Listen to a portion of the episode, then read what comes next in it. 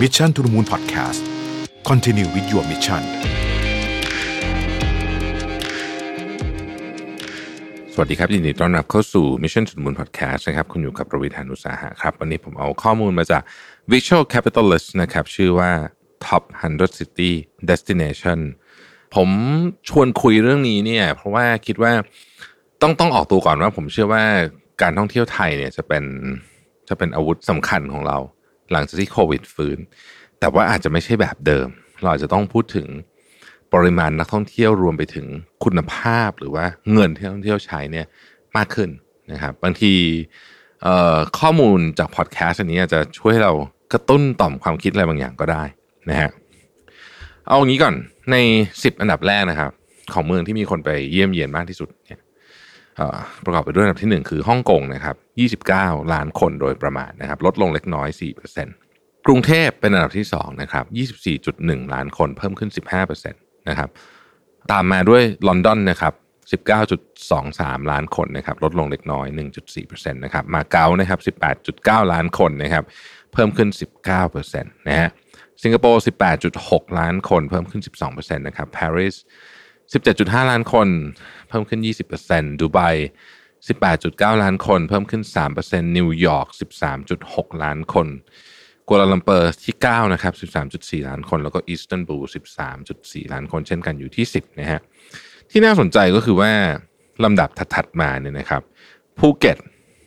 ของเราเนี่ยอยู่ที่ 15 คนมา 10.5 ล้านคนนะฮะเพิ่มขึ้น 8.4%พัทยาอยู่ที่ 18 9.6 ล้านคนเพิ่มขึ้น 8.9%พัทยาเนี่ย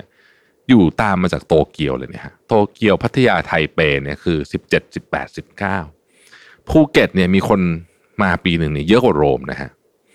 แล้วที่น่าสนใจก็คือว่าพัทยากับภูเก็ตเนี่ยปีปีหนึ่งเนี่ยมีคนมาเยี่ยมเยียนเนี่ยมากกว่ากรุงโซลของเกาหลีใต้ มากกว่าโอซาก้า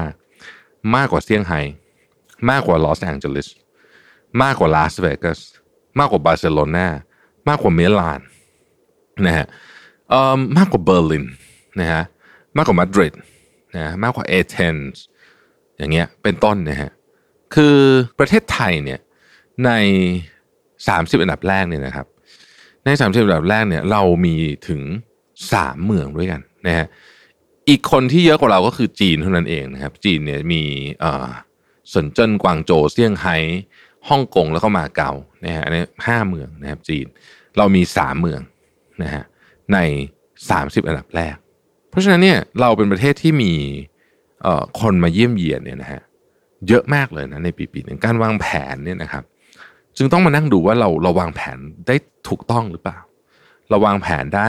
เหมาะสมกับจำนวนนักท่องเที่ยวที่เยอะขนาดนี้ไหมนะฮะมาดูตราการเติบโตบ้างกันว่าเมืองไหนที่เติบโตเยอะๆนะครับ เดลีนะฮะเติบโต 50%นะฮะเดลีนี่ก็คนมาก็เยอะอยู่แล้วอยู่ที่อันดับ 11 นะครับอิสตันบูล37%นะครับอันทาลยา40%นะฮะมุมไบ38%นะครับโฮจิมินห์โอ้โฮจิมินห์นี่ก็โตเยอะนะฮะ31%โอซาก้าก็เป็นเมืองที่โตเยอะ 36%นะครับเชนไนนะของอินเดียนะฮะ55%นะครับไคโรนะฮะ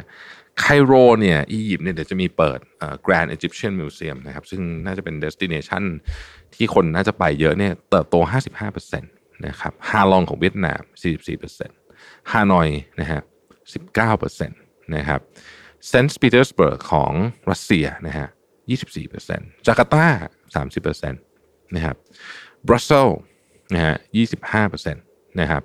เชียงใหม่เองเนี่ยก็เป็นอีกเมืองหนึ่งที่ติด top ร้อยนะฮะเชียงใหม่อยู่ระดับที่ 70 มีคนมา 3 ล้านคนนะครับเติบโตเล็กน้อย4%นะฮะจริงเชียงใหม่เนี่ยเป็นอีกเมืองที่ผมว่าน่าสนใจในการพัฒนาให้ไปไกลกว่านี้อีกศักยภาพมีเยอะนะฮะเมลเบิร์นนะของออสเตรเลียก็ 20%นะฮะกาลกาตา22%นะครับกุ้ยหลินที่จีนนะฮะ20%นะครับดานังดานัง 44%เยอะมากเยอะมากฟุกุโอกะ 25%นะฮะ บังกลอนะฮะเอ่อบังกลอ50%นี่คนเพิ่มขึ้นนะครับ กระบี่ของไทยอยู่ที่99นะฮะนักท่องเที่ยวมา2.2ล้านคนติดกับริโอเดจาเนโรนะครับเพราะฉะนั้นเนี่ยในใน top ร้อยเนี่ยนะฮะเรามีทั้งหมด5ที่เมืองด้วยกันนะฮะกระบี่นะครับเชียงใหม่นะภูเก็ต พัทยาแล้วก็กรุงเทพนะครับ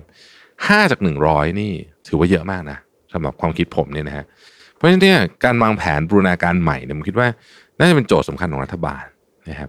อยากจะเสนอโอกาสนี้ในการผมคิดว่าจัดระเบียบ ใช้คำว่าจัดระเบียบสถานที่ท่องเที่ยวแล้วกันนะนะครับ อันที่หนึ่งเนี่ยนะครับ จริงๆ ผมเชื่อว่ารัฐบาลคงจะพอทราบดีอยู่แล้วเนี่ยก็คือเรื่องของบรรดา ใช้คำว่าของที่เอ่อโกงนักท่องเที่ยวอะใช้คำตรงๆนี้เลยก็แล้วกันนะครับเมื่อจะเป็นตั้งแต่มาเฟียที่คุม รถต่างๆ หรือว่าการที่เเราชาร์จนักท่องเที่ยวแพงโอเวอร์เหมือนโดนตีหัวเนี่ยนะฮะเป็นสิ่งที่ไม่ดี โอกาสนี้ถือว่าเป็นโอกาสที่ดีในการที่จะที่จะไปจัดการเรื่องพวกนี้นะฮะคือผมคิดว่าค่าใช้จ่ายพวกนี้เนี่ยจะแพงขึ้นกว่ากว่าเดิมหน่อยหนึ่งเนี่ย ก็ยังไม่เป็นไรนะ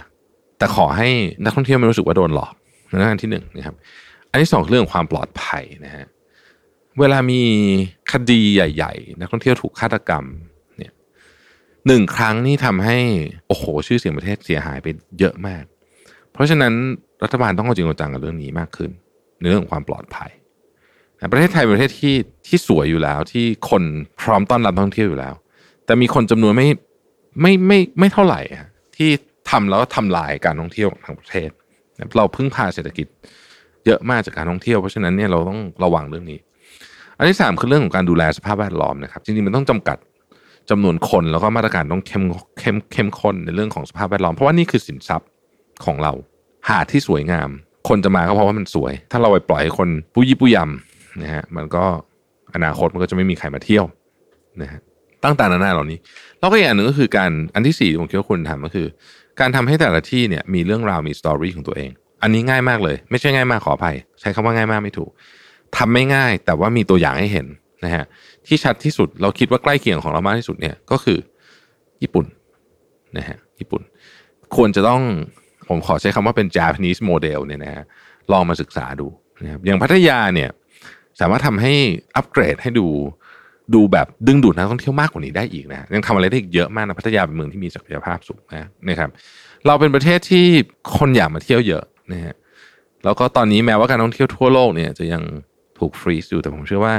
เมื่อกลับมาเนี่ยเราก็จะเป็น destination แรกๆอีกครับที่คนอยากกลับมา เพราะฉะนั้นครั้งนี้ถือโอกาส 4 ข้อนี้เนี่ยนะฮะลองจัดระเบียบการท่องเที่ยวแล้วก็คิดใหม่นะฮะใส่ creative idea ลงไปเยอะว่า เราจะสามารถทำให้การท่องเที่ยวเมืองไทยเนี่ยมันเจ๋งขึ้นกว่าเดิม จากที่มันเจ๋งอยู่แล้วเนี่ยได้ยังไงนะครับแล้วก็รายได้ของเราเนี่ยซึ่งปัจจุบันนี้เรามีรายได้จากการท่องเที่ยวจากนักท่องเที่ยวต่างชาติเนี่ย 12% GDP ที่จะเพิ่มขึ้นเป็นได้เยอะกว่านี้อีกนะ แล้วก็เป็นคุณภาพด้วยนะครับจำนวนอาจจะไม่จำเป็นต้องเยอะขึ้น แต่ว่าคุณภาพที่ดีขึ้นก็ช่วยให้เราได้รายได้มากขึ้นนะครับแล้วก็ในขณะเดียวกันเราก็บริหารจัดการสินทรัพย์และทรัพยากรของเราได้ด้วย ขอบคุณที่ติดตาม Mission to the Moon นะครับ สวัสดีครับ Mission to the Moon Podcast Continue with your mission